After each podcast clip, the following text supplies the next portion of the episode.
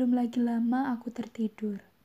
Pukulan gugup pada pintu kamarku membuat aku menggergap bangun. Minke, bangun, suaranya.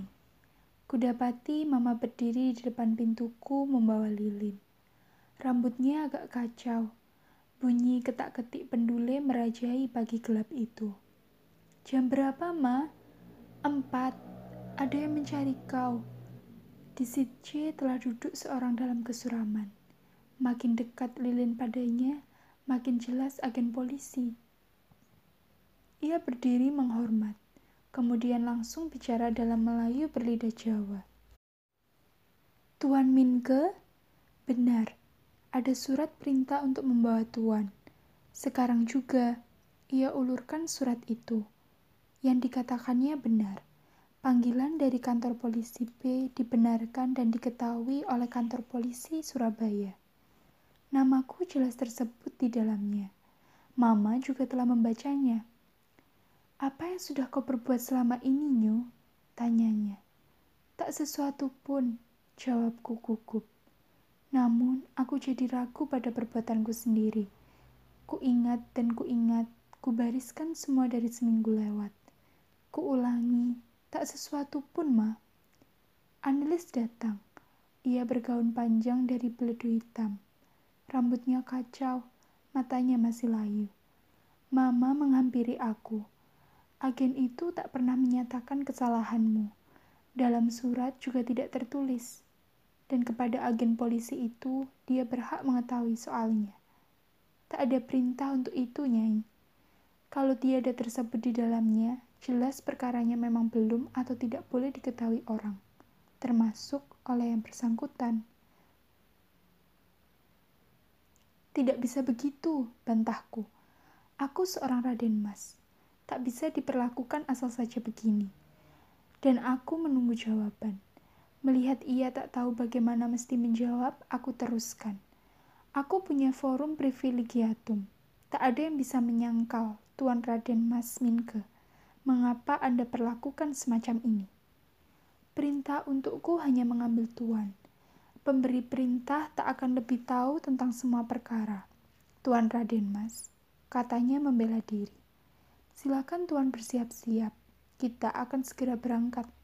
Jam lima sudah harus sampai di tujuan. Mas, mengapa kau hendak dibawa? Tanya Anelis ketakutan. Aku rasai gigilan dalam suaranya.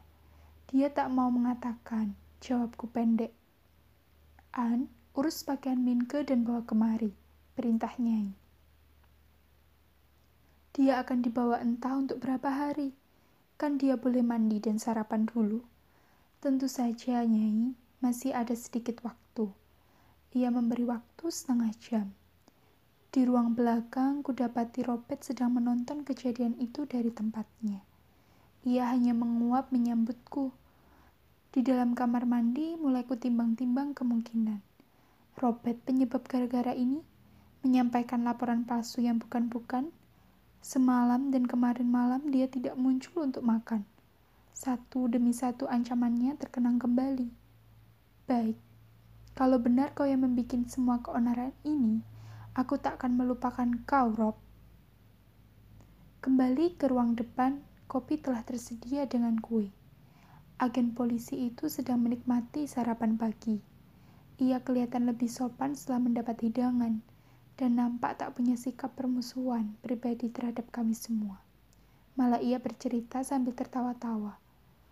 Tak ada terjadi sesuatu yang buruk, Nyai, katanya. Akhirnya, Tuan Raden Mas Minke paling lama akan kembali dalam dua minggu ini. Bukan soal dua minggu atau sebulan, dia ditangkap di rumahku. Aku berhak tahu persoalannya, desak Nyai. Betul-betul aku tak tahu. Maafkan, itu sebabnya pengambilan dilakukan pada begini hari. Nyai, biar tak ada yang tahu. Tak ada yang tahu? Bagaimana bisa? Kan Tuan telah menemui penjaga rumah sebelum dapat bertemu denganku. Kalau begitu, urus saja penjaga itu, biar tidak bicara. Tak bisa aku dibikin begini, kata mama. Penjelasan akan kupinta dari kantor polisi. Itu lebih baik lagi. Nyai akan segera mendapat penjelasan dan pasti benar. Anelis yang masih berdiri menjinjing kopor mendekati aku, tak bisa bicara. Kopor dan tas diletakkan di lantai. Tanganku diraih dan dipegangnya. Tangannya agak gemetar. Sarapan dulu, Tuan Raden Mas. Agen itu memperingatkan. Di kantor polisi barangkali tak ada sarapan sebaik ini. Tidak. Kalau begitu, mari kita berangkat. Aku akan segera kembali, An, Mama. Tentu telah terjadi kekeliruan. Percayalah. Dan Annelies tak mau melepaskan tanganku. Agen polisi itu mengangkatkan barang-barangku dan dibawa keluar. Annelies tetap mengukuhi tanganku waktu mengikuti agen keluar rumah. Aku cium pada pipinya dan kulepaskan pegangannya. Dan ia masih juga tak bicara. Semoga selamat-selamat saja, Nyu. Nyai mendoakan. Sudahan, berdoalah untuk keselamatannya. Dokar yang menunggu ternyata bukan kereta polisi. Dokar preman biasa. Kami naik dan berangkat ke jurusan Surabaya. Agen ini akan membawa aku ke B dan dalam gelap pagi itu kubayangkan setiap rumah yang pernah kulihat di B, yang mana di antara semua itu menjadi tujuan. Kantor polisi, penjara, losmen, rumah-rumah preman barang tentu tidak masuk hitungan. Di jalan hanya dokar kami yang mewakili lalu lintas. Gerobak-gerobak minyak bumi yang biasanya bergerak pada subuh hari dari kilang BPM dalam iringan 20-30 buah sekali jalan sekarang tidak kelihatan. Seorang dua memikul sayuran untuk dijual di Surabaya, dan agen itu menutup mulut seakan tak pernah belajar bicara dalam hidupnya. Boleh jadi Robert memang telah memfitnah aku, tanpa mengapa B jadi tujuan. Lampu minyak dokar kami segan menembusi kegelapan subuh berhalimun itu. Seakan hanya kami, agen, aku, kusir, dan kuda yang hidup di atas jalan ini. Dan aku bayangkan Annelies sedang menangis tak terhibur.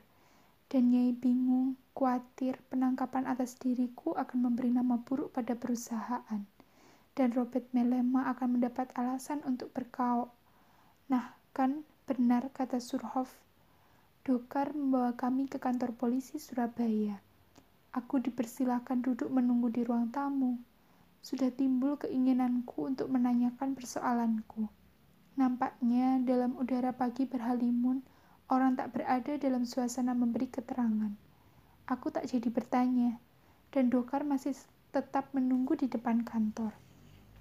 Agen itu malah meninggalkan aku seorang diri tanpa berpesan. Betapa lama matahari tak juga terbit, dan waktu terbit tidak mampu mengusir halimun. Butir-butir air yang kelabu itu merajai segalanya, malah juga di pedalaman paru-paruku. Lalu lintas di depan kantor mulai ramai.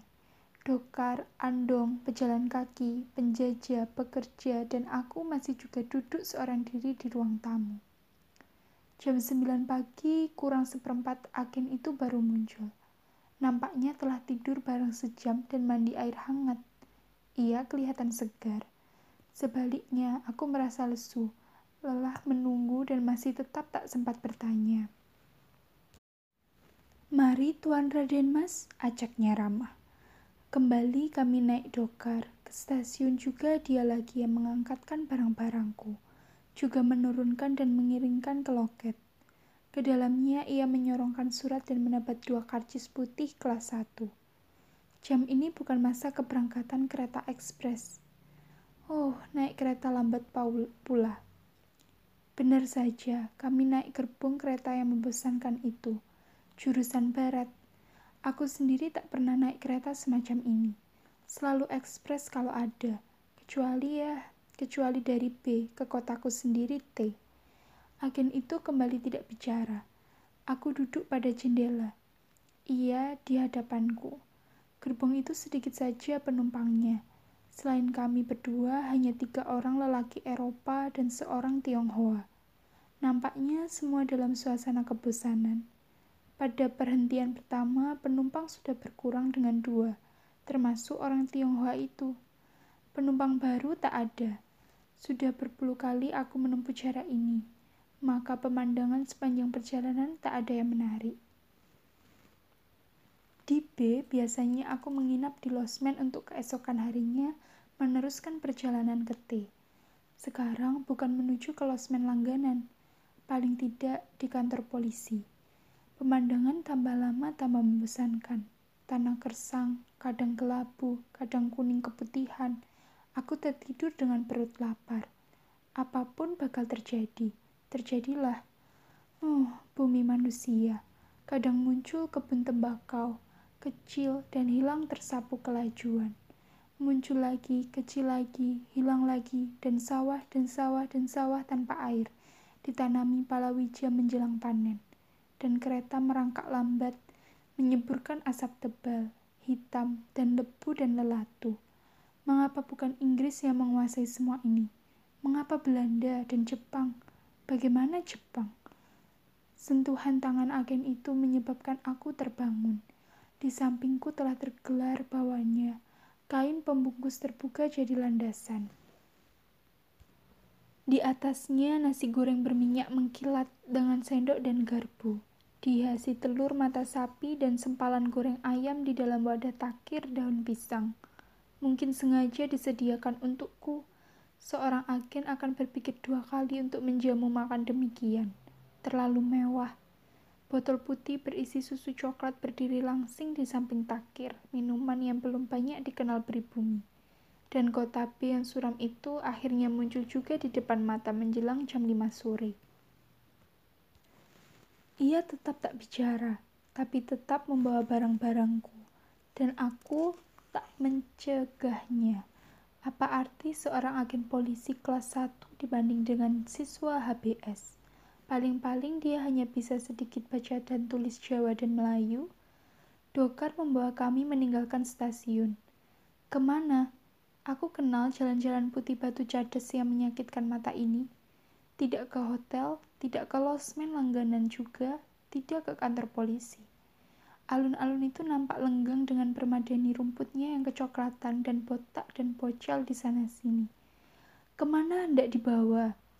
Dokter sewaan menuju ke gedung bupati dan berhenti agak jauh di tentang pintu gerbang batu. Apa hubungan perkara ini dengan bupati B? Pikiranku mulai gila bergayang, bergerayangan. Dan agen itu turun dahulu, mengurus barang-barangku seperti sebelumnya. Silakan, katanya tiba-tiba dalam Jawa Kromo. Kuiringkan dia memasuki kantor kabupaten, terletak di depan sebelah samping gedung bupati. Kantor yang lenggang dari hiasan dinding, sunyi dari perabot yang patut tanpa seorang pun di dalam. Semua perabot kasar terbuat dari jati dan tidak dipolitur. Nampak tanpa ukuran kebutuhan dan tanpa perencanaan guna asal jadi dari rumah mewah Wonokromo memasuki ruangan ini seperti sedang meninjau gudang palawija. Boleh jadi lebih mewah sedikit saja dari kandang ayam analis. Ini agaknya ruang pemeriksaan. Hanya ada beberapa meja, sedikit kursi, dan beberapa pangku panjang. Di sana ada rak-rak dengan beberapa tumpuk kertas dan beberapa buah buku. Tak ada alat penyiksaan, hanya botol-botol tinta di atas semua meja. Agen itu meninggalkan aku seorang diri lagi, dan untuk kedua kalinya aku menunggu dan menunggu. Matahari telah tenggelam. Dia belum juga muncul. Beduk masjid agung telah bertalu, menyusul suara azan yang murung. Lentera jalan sudah dinyalakan oleh tukang lampu. Kantor ini semakin gelap juga, dan nyamuk yang keranjingan ini mereka mengerubut menyerang satu-satunya orang di dalamnya. Kurang ajar, sumpahku. Begini orang mengurus seorang Raden Mas dan siswa HBS pula. Seorang terpelajar dan darah raja-raja Jawa. Dan pakaian ini sudah terasa lengket pada tubuh. Badan sudah mulai diganggu bau keringat. Tak pernah aku mengalami ania semacam ini. Beribu ampun, Doro Raden Mas. Agen itu menyilakan. Aku keluar dari kantor gelap penuh nyamuk itu. Mari saya antarkan ke pendopo. Sekali lagi ia angkati barang-barangku. Jadi aku akan dihadapkan pada Bupati B. God, urusan apa pula? Dan aku ini siswa HBS, haruskah merangkak di hadapannya dan mengangkat sembah pada setiap titik kalimatku sendiri untuk orang yang sama sekali tidak ku kenal? Dalam berjalan ke pendopo yang sudah diterangi dengan empat buah lampu itu, aku merasa seperti hendak menangis. Apa guna belajar ilmu dan pengetahuan Eropa, bergaul dengan orang-orang Eropa, kalau akhirnya toh harus merangkak, beringsut seperti keong dan menyembah seorang raja kecil yang berkali buta huruf pula. Gat-gat menghadap seorang bupati sama dengan bersiap menampung penghinaan tanpa boleh membela diri. Tak pernah aku memaksa orang lain berbuat semacam itu terhadapku. Mengapa harus aku lakukan untuk orang lain? Sambar geledek. Nah, kan benar, agen itu sudah mulai kurang ajar menyilakan aku mencopot sepatu, melepas kaos kaki. Permulaan Ania yang lebih hebat. Suatu kekuatan gaib telah memaksa aku mengikuti perintahnya. Lantai itu terasa dingin pada telapak kaki. Ia memberi isyarat dan aku menaiki jenjang demi jenjang. Melangkah ke atas. Ia tujuanku padaku tempat aku harus duduk menekur di depan sebuah kursi goyang, kata salah seorang guruku. Kursi goyang adalah peninggalan terindah dari company sebelum mengalami kebangkrutannya. Aduhai, kursi goyang. Kau akan jadi saksi bagaimana aku harus menghinakan diri sendiri untuk memuliakan seorang bupati yang tak kukenal. Terkutuk. Apa teman-teman akan bilang bila melihat aku jalan berlutut begini sekarang ini? Seperti orang tak punya paha, merangkak mendekati peninggalan FOC, menjelang bangkrutnya kursi yang tak bergerak dekat pada dinding dalam pendopo itu. Ya, jalan berlutut Doro Raden Mas. Agen itu seperti mengusir kerbau kekubangan. Dan jarak yang hampir 10 meter itu aku tempuh dengan menyumpah dalam lebih tiga bahasa. Dan di kiri kananku bersebaran hiasan lantai berupa kerang-kerangan. Dan lantai itu mengkilat terkena sinar empat lampu minyak. Sungguh teman-teman sekolah akan menertawakan aku sekanyangnya melihat sandiwara bagaimana manusia bisa berjalan sepenuh kaki di atas telapak kaki sendiri. Sekarang harus berjalan setengah kaki dengan bantuan dua belah tangan. Ya Allah, kau nenek moyang. Kau apa sebab kau ciptakan adat yang menghina martabat turunanmu sendiri begini macam? Tak ter pernah terpikir olehmu, nenek moyang yang keterlaluan keturunanmu bisa lebih mulia tanpa menghinakan kau. Sial, dangkal, mengapa kau sampai hati mewariskan adat semacam ini? Di depan kursi goyang aku berhenti, duduk bersimpu dan menukuri lantai sebagaimana diadatkan. Terus juga menyumpah dalam lebih tiga bahasa. Yang dapat kulihat di depanku adalah bangku rendah berukir dan di atasnya bantal alas kaki daripada beldu hitam, sama dengan gaun analis sepagi tadi. Baik, sekarang aku sudah menekuri lantai di hadapan kursi goyang keparat ini. Apa urusanku dengan Bupati B? Tak ada. Sanak tidak, keluarga tidak, kenalan bukan, apalagi sahabat. Dan sampai berapa lama lagi Ania dan hinaan ini masih harus berlangsung. Menunggu dan menunggu sambil diania dan dihina begini. Terdengar pintu angin mengerai terbuka. Langkah selop kulit terdengar semakin lama semakin jelas dan teringat aku pada langkah sepatu menyeret Tuan Melema pada malam menyeramkan dulu. Dari tempatku, selop yang melangkah-langkah itu mulai kelihatan. Lambat, lambat, di atasnya sepasang kaki bersih, kaki lelaki, di atasnya lagi kain batik berbiru lebar. Aku mengangkat sembah sebagaimana biasa aku lihat dilakukan punggawa terhadap kakekku dan nenekku dan orang tuaku waktu lebaran dan yang sekarang tak juga kuturunkan sebelum bupati itu duduk enak di tempatnya. Dalam mengangkat sembah serasa hilang seluruh ilmu dan pengetahuan yang kupelajari tahun demi tahun belakangan ini.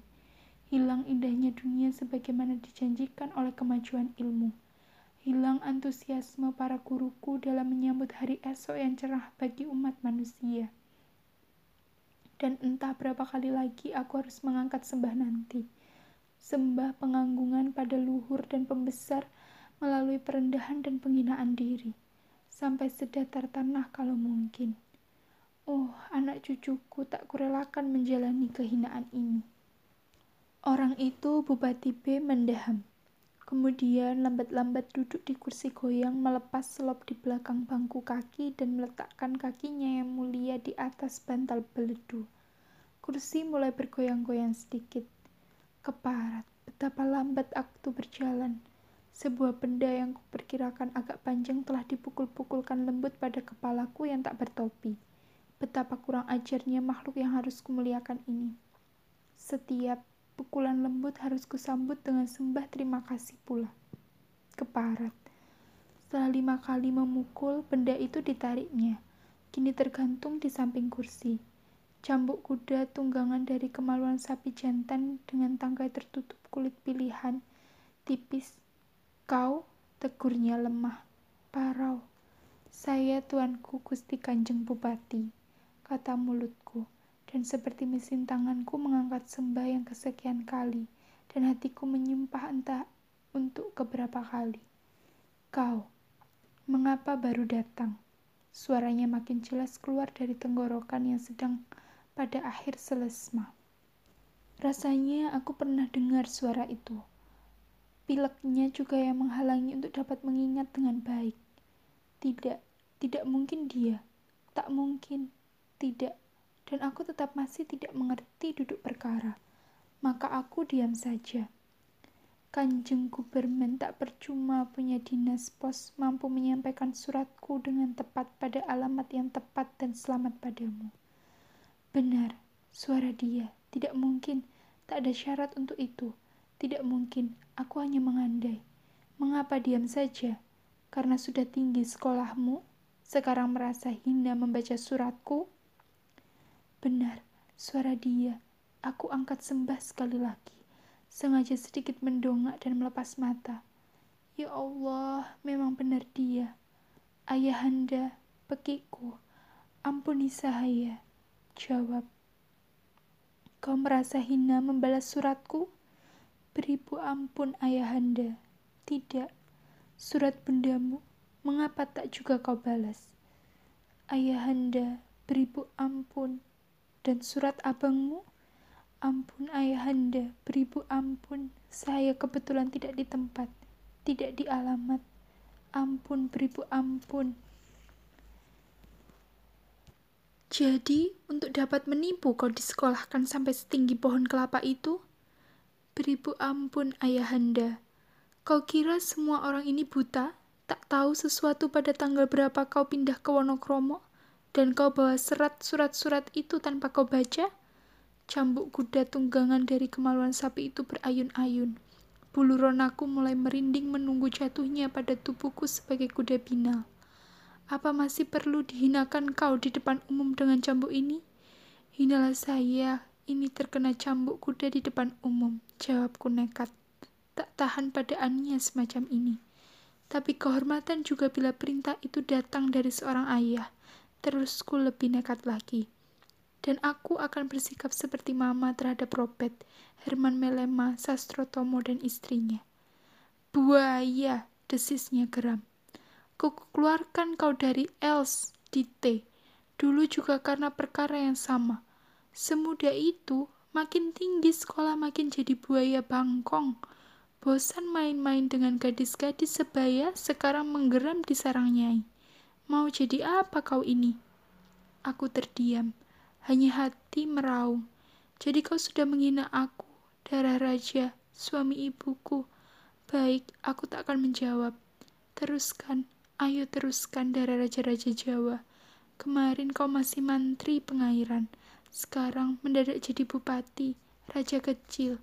Pecutkan cambukmu, raja, Kau yang tak tahu bagaimana ilmu dan pengetahuan telah membuka babak baru di bumi manusia ini. Ditimang nendamu jadi bupati, ditimang dihormati semua orang, anak terpandai dalam keluarga, terpandai di seluruh kota. Ya Tuhan, bakal apa jadinya anak ini? Baik, ayo teruskan Raja Kecil. Satu-satunya pengampunan hanya karena kau naik kelas. Sampai ke kelas 11 pun aku bisa naik raungku kesakitan. Ayo lepaskan semua kebodohanmu, raja kecil. Apa kau tidak kau pikirkan bahaya mengerami nyai? Kalau tuannya jadi mata gelap dan kau ditembak mati, mungkin dihajar dengan parang atau pedang, atau pisau dapur, atau dicekik. Bagaimana akan jadinya? Koran-koran itu akan mengumumkan siapa kau, siapa orang tuamu. Malu apa bakal kau timpakan pada orang tuamu, kalau kau tak pernah berpikir sampai ke situ. Seperti mama, aku siap meninggalkan semua keluarga ini. Raungku lebih keras. Keluarga yang hanya membebani dengan tali pengikat yang memperbudak. Ayo, teruskan, teruskan darah raja-raja Jawa. Teruskan, aku pun bisa meledak. Apa tidak kau baca di koran-koran, besok malam ini ayahmu akan mengadakan pesta pengangkatan jadi bupati. Bupati B, Tuan Asisten Presiden B, Tuan Presiden Surabaya, Tuan Kontrolir dan semua bupati tetangga akan hadir. Apa mungkin seorang siswa HBS tidak membaca koran? Kalau tidak, apa mungkin tak ada orang lain memberitakan?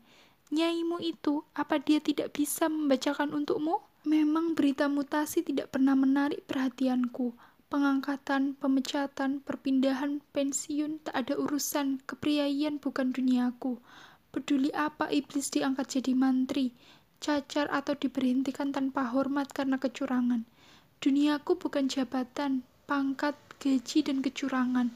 Duniaku bumi manusia dengan persoalannya. Dengar, kau anak mursal, Perintahnya sebagai pembesar baru yang lagi naik semangat. Kau sudah jadi linglung mengurusi nyai orang lain. Lupa pada orang tua, lupa pada kewajiban sebagai anak. Barangkali kau memang sudah ingin beristri. Baik, lain kali dibicarakan. Sekarang ada soal lain. Perhatikan, besok malam kau bertindak sebagai penterjemah. Jangan bikin malu aku dan keluarga di depan umum di depan residen, asisten residen, kontrolir, dan para bupati tetangga. Saya ayahanda, kau sanggup jadi penterjemah? Sanggup ayahanda. Nah, begitu, sekali-kali melegakan hati orang tua. Aku sudah khawatir tuan kontrolir yang akan melakukan tugas ini. Coba bagaimana kalau dalam resepsi pengangkatan ada anak lelaki tidak hadir dalam kesaksian para pembesar? Kapan kau harus mulai dikenal oleh para beliau? Ini kesempatan terbaik bagimu. Sayang kau begitu mursal, barangkali tidak mengerti bagaimana orang tua merintis jalan pangkat untukmu. Kau, anak laki-laki, dimasyurkan terpandai dalam keluarga, atau barangkali kau sudah lebih berat pada nyai daripada pangkat. Saya ayahanda, biar terang jalanmu ke arah jabatan tinggi. Saya ayahanda, sana pergi menghadap bundamu. Kau memang sudah tidak bermaksud pulang. Memalukan sampai-sampai harus minta tolong tuan asisten residen. Senang kan ditangkap seperti maling kesiangan? Tak ada perasaan malu barang sedikit. Bersujud pada bundamu sendiri pun sudah bertekad melupakan. Putuskan hubungan dengan Nyai, tak tahu diuntung itu. Tentu aku tak menjawab, hanya menyembah. Selanjutnya, jalan setengah kaki dengan bantuan tangan merangkak membawa beban kedongkalan di punggung seperti kerang. Tujuan tempat di mana sepatu dan kaos kakiku lepas, tempat di mana pengalaman terkutuk ini kumulai. Tak ada pribumi bersepatu di lingkungan gedung bupati. Dengan sepatu di tangan aku berjalan di samping pendopo, masuk ke pelataran dalam. Lentera-lentera suram menunjukkan jalan ke arah dapur. Kurebahkan badan di kursi malas bobrok, tak mengindahkan barang bawaan. Seorang datang menjenguk. Aku pura-pura tak tahu. Secangkir kopi hitam disuguhkan, kutekuk habis. Kalau bukan karena kedatangan abang, mungkin aku sudah tertidur di tempat. Dengan menarik air muka sengit, ia bicara Belanda padaku. Rupanya kesopanan pun sudah kau lupakan, maka tak segera sujud pada bunda. Aku bangun dan mengingkarkannya. Seorang siswa, si CPA, seorang calon ambentar Hindia Belanda, ia terus juga menggerutu akan sedang jadi pegawai langit jangan sampai merobohi bumi. Karena Belandanya terbatas, ia lanjutkan mengatai aku dalam Jawa sebagai anak tak tahu adat. Tentu aku tak menanggapi. Kami memasuki gedung bupati, melewati beberapa pintu kamar. Akhirnya di depan sebuah pintu ia berkata, Masuk situ kau. Pintu keketuk pelan. Aku tak tahu kamar siapa membukakannya dan masuk. Bunda sedang duduk bersisir di depan cermin. Sebuah lampu minyak berkaki tinggi berdiri di atas sebuah kenap di sampingnya. Bunda, ampuni saya, kataku menggepik, bersujud di hadapannya dan mencium lututnya. Tak tahulah aku mengapa tiba-tiba hati diserang rindu begini pada bunda. Jadi kau pulang juga akhirnya? Gus, syukur kau selamat begini. Diangkatnya daguku, dipandanginya wajahku seperti aku seorang bocah empat tahun. Dan suaranya yang lunak menyayang, membuat aku jadi terharu. Mataku sebak berkaca-kaca. Inilah bundaku yang dulu juga bundaku sendiri. Inilah putra bunda yang nakal, sembahku parau. Kau sudah jantan, kumismu sudah mulai melem melembayang. Kata orang, kau sedang menyenangi seorang nyai kaya dan cantik. Dan sebelum sempat membantah, ia telah meneruskan. Terserah padamu, kalau memang kau suka. Dan dia suka,